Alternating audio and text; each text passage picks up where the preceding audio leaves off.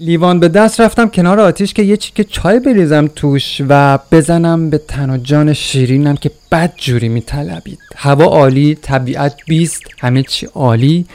جای دوستان و یه استکان چای آتیشی اون وسط. چی؟ خالی. تلو تلو خوران نزدیک آتیش که شدم دیدم همه قاب لبه هاشون رو واسه اینکه گرم شه. چیدن دور آتیش. اون وسط یه ظرف بود با یه مقدار آب توش و یه چیزی هم داشت توش قل می‌خورد که موجبات رنجش یه عده رو فراهم کرده بود. اگه گفتین چی بود؟ آها. یه خرچنگ یه خرچنگ کوچیک و بینوا اسیر چنگال یه آدم. و یکی هم رفته بود بالا منبر موعظه می‌کرد. البته با رگ پیشونی بیرون زده. رو کرد به صاحب این قابلمه که اسمش مشتبا بود که چرا با این حیوان بیچاره این کار رو می‌کنی و گناه داره و از این حرفا. اونم که به قول خودش مربی بقا در طبیعت بود تون و تون جوابش رو می‌داد. اصطلاحا یه جورایی با هم دیگه یکی به دو می‌کردن. یکی می‌گفت که حیوانات حق حیات دارن نباید بهشون آزار رسون. اون یکی می‌گفت اصلا حضورمون تو طبیعت و این لباسهای رنگارنگی که تنمون کردیم حیوانات رو آزار میده. با این حرفی که تو می‌زنی اصلا کلا حضورمون تو طبیعت حیوان آزاریه. هیچ دیگه. جونم براتون بگه که این بگو مگو همچنان ادامه داشت. هیچ کس هم کم نمی آورد. ما مثل کلنگ ایستاده به تماشا تا اینکه حضرت استاد وحید علیه الرحمه دامت برکاتو یعنی من سازنده این پادکست پا به میدون گذاشت و در حمایت از مشتبا گفته قرایی تلاوت فرمود. گفتم اگه اینطور باشه ریختن خون حیواناتی مثل مرغ و گاو و گوسفند حیوان آزاریه دیگه. چجوریه که گوشت حیواناتی که قبلا تو کشدارگاه خونشون ریخته شده رو می‌خوریم هممون. اما نوبت به این خرچنگ که می‌رسه رگ گردنمون قلمبه میشه. هیچی دیگه. اون وسط یه وضعیتی بود. آیات ازام و علمای دهر و مفاخر شرق و فلاسفه با عقل و هوش و خرد و درایت اندر میانه چون شم میسوختند و نور معرفت و شعور و خرد را نصار هم می‌کردند. القصه هر کدام از دری می‌گفتیم و دانش بیمثال و گاهی بیمقدار خود را بی پرده بر روی چهره هم بالا می آوردیم بزنم به تخته چقدر پروفسور زیاد داریم تو این مملکت ها چشم نخوریم یه وقت. اصلا یکی از دلایلی که زندگی الان ما ایرانی ها انقدر گل و بلبله دقیقا به خاطر حضور همین علمای ازامه البته بلا نسبت شنونده های کم پادکستم. به جان خودم. البته هممون در ظاهر خیلی محترمانه با هم حرف می زدیم سوء تفاهم نشه ولی تو درونمون کاملا مشخص بود که داریم خرخره همدیگر رو می جویم یعنی اگه یه ببری یه شیری پلنگی عقابی یه جک و جونوری اون پشت مشتا بود شاهد این بگو مگوی انسانی که بین ما رد و بدل می شد می بود احتمالا لنگ مینداخت جلومون به خاطر خشونت پنهانی که نسبت به هم داریم. خیلی ساده بگم. اون چیزی که خیلی ساده بگم. یاد شعر شادمهر افتادم که می‌گفت ساده بگم ساده بگم ساده بگم اهل همین نزدیکیام. چی؟ ساده بگم دهاتی هم ها بگذاریم. اون چیزی که تو گفتگوهامون دور آتیش نبود یعنی ما داشتیم در نبودش خرقه زهد و تقوا و حکمت و پرهیزگاری از هم میدریدیم و البته گاهی هم خشتک همدیگر رو یه سوال گنده بود یه پرسش بزرگ که کنارش کلی سواله کوچیک کوچیک می‌شد مطرح کرد. ما در نبود این سوالای ریز و درشت داشتیم به یه موقعیت واکنش های جور و جوری نشون می‌دادیم که توش یک حیوان بی زبون توی قابلمه پر از آب در حال جوشیدن قلط می‌زد. یعنی اگه اون خرچنگ تو قابلمه دهن باز می‌کرد و می‌گفت بابا من راضیم این بنده خدا من رو بخوره ما راضی نمی‌شدیم. یعنی می‌خوام بگم که تا این حد سطح دانش و خرد جمع بالا بود. اون سوال بزرگ اینه که چطور می‌تونم محترمانه و رها از قضاوت با هم نوعم پا به گفتمانی مؤثر بذارم؟ این سوال بزرگ تو خودش یه سری سوال کوچیک کوچیک داره که الان چند تاشو براتون میگم. یکیش اینه جایگاه این آدم الان کجاست توی زندگیم؟ جایگاه این آدمی که الان دارم قضاوتش می‌کنم به خاطر اینکه داره حیوان آزاری می‌کنه دقیقا تو زندگیم کجاست؟ حدودا کجای زندگیم ایستاده؟ تو چه فاصلی از من هستش؟ چه نقشی بهش میدم تو اجتماع و توی زندگی شخصیم؟ دوستم دشمنه یه غریبه است فرازمینی همکار همکلاسی همسفر هموطن همسرمه همشیرمه. کیه بالاخره؟ وقتی بتونیم به این سوالای ریز و درشت پاسخی شفاف بدیم البته قبل از پریدن به هم دیگه یقینا مدل گفتگوهامون بعد این پرسش آفرینی شروع می‌کنه به تغییر کردن. اونم تحت تاثیر جایگاهی که به آدما میدیم و پاسخهایی که به این سوالات میدیم. این گزینه بود که ما علمای ایران زمین حلق زده به دور آتش نداشتیم تو خودمون. من خودم الان البته اون موقع اگر بود که خیلی بهتر بود ولی الان به مشتبا جایگاه همسفر و تا اندازه دوست میدم. البته از همه اینا بالاتر ارزشمندتر یه هم نوع و هموطن حالا که مشخص شد که این فرد جایگاهش تو زندگی من چیه و کاش اون موقع مشخصش می‌کردم میام به اون سوال بزرگ جواب میدم که چطور می‌تونم محترمانه و رها از قضاوت با هم نوعم پا به گفتمانی موثر بذارم. احتمالا الان دیگه متوجه شدیم که جایگاه پرسش طرح پرسش چقدر تو پیوندهای اجتماعیمون خالی و چقدر می‌تونه اثرگذار باشه لامصب. حالا به نظرتون کدوم یکی از ماها که دور آتیش بودیم به این سالا فکر کرده بودیم؟ یه چیزی که به وضوح تو شکل واکنشامون دیده میشه و از فرط وضوح ازمون چیکه می‌کنه نبود مهارت تو آفرینش پرسش. البته خب این مهارت یعنی مهارت دستیابی به طرح پرسش پرسش آفرینی خیلی ساده نیست چون یه الگوی تربیتیه که بایستی از بچگی ما باهاش قد کشیده باشیم. اونم تو بافت خانواده و نظام آموزشی توی کشورمون. یعنی یه جورایی نمیشه یه شبه به این توانمندی و مهارت رسید.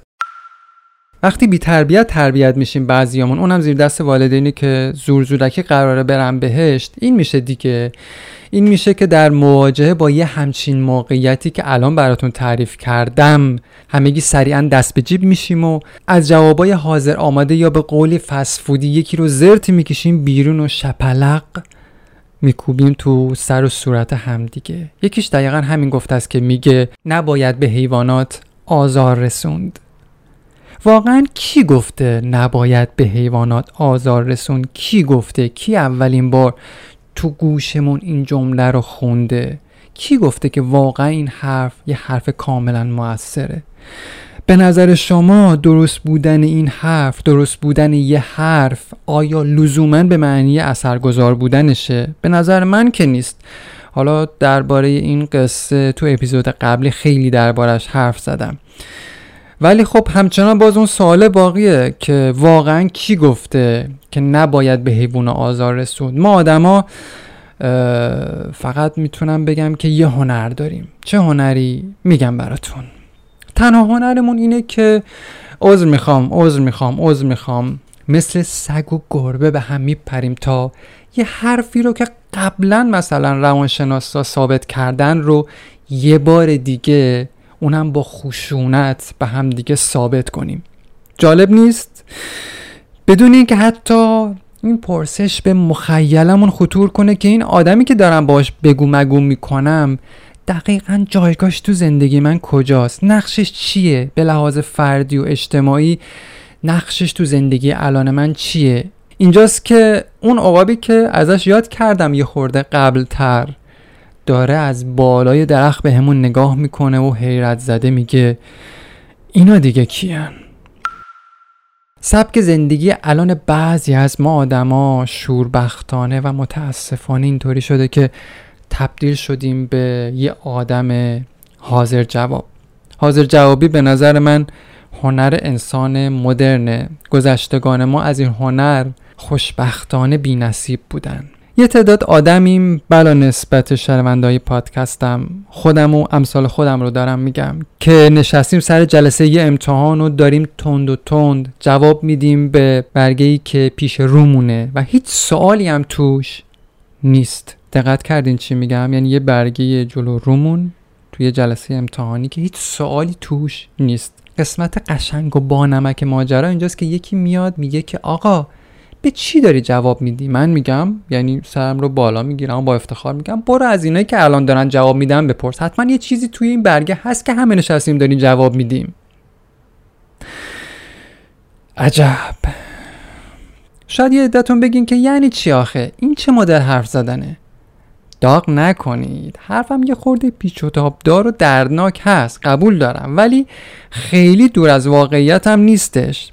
خیلی می‌تونم مثال بزنم براتون که چطور ما آدما تو 20 سوالیامون داریم با شور و حرارت و افتخار قد راست می‌کنیم. مثلا مثالی که تو اپیزود 31 درباره سیگار زدم و واکنش های محیطی بهش یه نمونه واضح از این 20 سالی بود. دوست داشتین برید اپیزود قبلی رو گوش کنین. خیلی می‌تونه کمکتون کنه به فهم این قسمت. فقط کافیه به عنوان یه ناظر از بالا به من و آدمایی که دور آتیش حلقه زده بودیم نگاه کنی.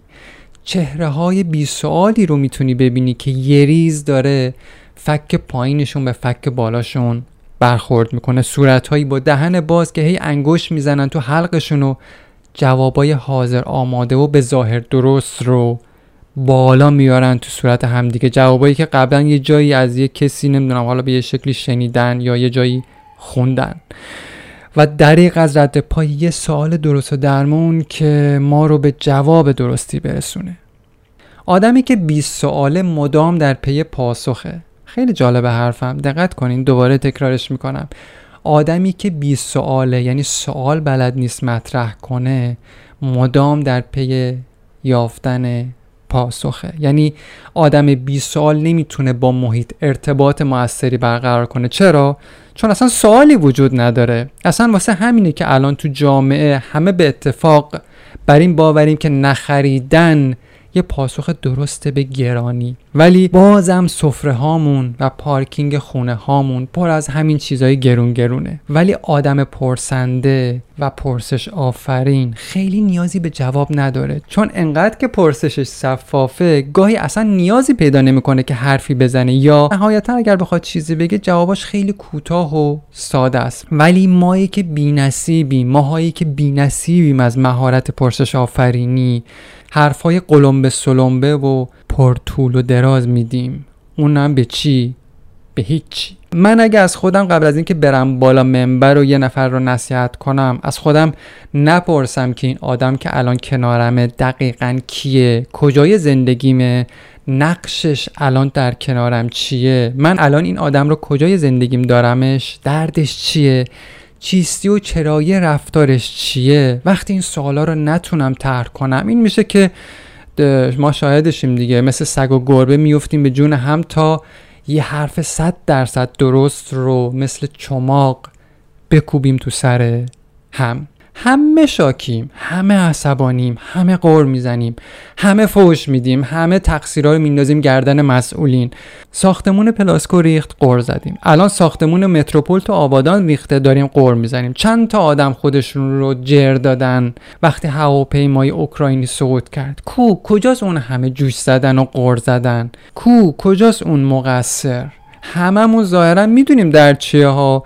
می‌دونیم گیر کار کجاست و جوابای درستی هم میدیم به دردای بیدرمونمون ولی سوال اینجاست که چرا با این همه جواب درست همچنان اندر خم یک کوچه ایم؟ به نظرم ما ملت با این وضعیت ناگزیریم که دلم نمی‌خواد این حرف رو بزنم ولی خب به نظر من یه واقعیته. به نظرم یه جورایی ما ملت با این وضعیتی که در پیش گرفتیم یه جورایی ناگزیریم که تاریخ واسمون تکرار شه چرا؟ چون پای درس تاریخ نمیشینیم متاسفانه برگ برگ تاریخمون پر از سوالای بی جوابه که از آبا و اجداد و نیاکانمون به همون به ارث رسیده. ما الان شاید تاوان پاسخهای باری به هر جهت گذشتگانمون رو پس میدیم و متاسفانه حواسمون هم به این قصه نیست. گذشتگانی که اگه الان ازشون بپرسیم یعنی در قید حیات باشن ازشون بپرسیم چرا چگونه به شکل رقتبار و حقیرانی میگن نمی‌دونیم. چرا نمی‌دونن؟ چون اصلا تو این برش های تاریخی سوالی نبوده که بهش جواب بدن. گرفتین قصه چیه؟ و ما البته نه هممون بعضی یا مثل من حاصل همون زاد و ولد نسل های قبلی هن. فقط تنها چیزی که تفاوت کرده الان فیس و افاده و تعداد جوابمونه که بخوره تو سرمون اگه می‌خواین یه خورده نگاهتون به تاریخ عوض شه و براتون سوال ایجاد شه سوالای درست و مؤثر پیشنهاد می‌کنم حتما پادکست مورخ رو تو Castbox جستجو کنین و گوشش کنین که به نظر من از نون شب واجب تره. ساختار این پادکست این مدلیه که همش داره با سوال پیش میره و هی پرسش مطرح می‌کنه و با شواهد تاریخی بهش جواب میده و دست آخر قضاوت رو واگذار می‌کنه به خودتون. پس پیشنهاد می‌کنم که این پادکست رو از دست ندین. اون موقع ها یعنی قدیم ندیما معمولا یه پاسخ ساده واسه مشکلات وجود داشت و الحقم جوابگوی نیازهای مامان و بابامون تو اون زمان بود. اما الان قصه خیلی تغییر کرده. الان ما بیشمار جواب داریم تو آستینمون. اونم به واسطه اطلاعات زیادی که از این طرف و اون طرف جذب کردیم و جمع کردیم. پریم از جوابایی که واقعا اگه عملی بشه اگه عملی بشه همه چی عوض میشه. ولی دریق از عملی شدن یکیشون. از هر زاویه‌ای که نگاه می‌کنم جای طرح سوال یا همون پرسش آفرین رو خیلی خالی می‌بینم. به نظرم برای توقف تکرار حتمی این قصه تلخ تاریخی برای جلوگیری از تکرار تاریخی که قطعا با خونریزی مجدد همراه خواهد بود راهی نداریم جز اینکه بشینیم و سوال طرح کنیم. به بچه هامون یاد بدیم که سوال طرح کنن پیش از اینکه به یه موقعیت بخوان.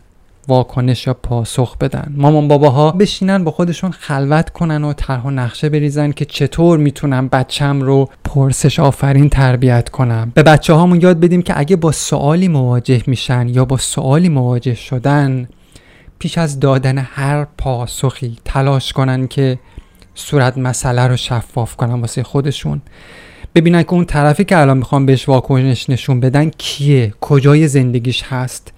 اینا جز مهارت های پرسش آفرینی دیگه و پرسش آفرینی یه مهارت اکتسابی و تربیتیه. یعنی همینجوری آدما باهاش متولد نمیشن و نیاز داره که ما براش تمرین و ممارست کنیم و به بچه هامون یاد بدیم که این مدلی چقدر می‌تونه زندگیاشون رو متفاوت کنه. برای فهم این موضوع بایستی نشست و تمرین کرد. باید نشست و گوش داد. بشینیم اول بشنویم که این آدمی که الان داره خرچنگ رو آب پز می‌کنه تا بخوره دنبال چیه هدفش چیه؟ ممکنه پشت این رفتارهای بظاهر نابهنجار یه چیزی باشه که من و تو ازش بیخبر باشیم. برای رسیدن به این فهم باید بتونیم بشینیم و آگاهانه سوال طرح کنیم و بعد که این سوال طرح شد بریم طی گفتگوی محترمانه به این سوالا جواب بدیم. ممکنه یه عده بگن که برو بابا من وقتی اینو ندارم که بشینم به قول تو پرسش آفرینی کنم. طرف باید خودش بفهمه دیگه. حیوان آزاری یه کار اشتباهه یه رفتار زشته. ببین اگه وقت نداری اگه حوصله نداری اگه تحت تاثیر سبک زندگی فسفودی الانت دل و دماغ نشستن و سوال طرح کردن نداری اگه علامه دهری قربون شکل ماهت برن قربون اون چشای اصلیت برم هیچی نگو. تو اپیزود قبلی خیلی این حرف رو تکرار کردم. گفتم که بگذار و بگذر. خونسا باش رفیق. البته پیشنهاد خیلی موثری نیست این خونسا بودنه. ولی خب لاقل حرمت انسانی بین آدما یه جورایی حفظ میشه. اگه تونستیم خوب سوال طرح کنیم حتی اگه به جوابم نرسیم ولی قطعا فضا رو مثل فضایی که الان ما تو ایران داریم انقدر ناامنش نمی کنیم خیلی باید وقت بذاریم برای ول کردن این جوابای 20 سال یعنی باید واقعا براش وقت بذاریم و تمرینش کنیم. و اگه ایرانی آباد و آزاد می‌خوایم پیشنهاد من اینه که مهارت پرسشگریمون رو پرورش بدیم و بچه هایی پرسش آفرین تربیت کنیم.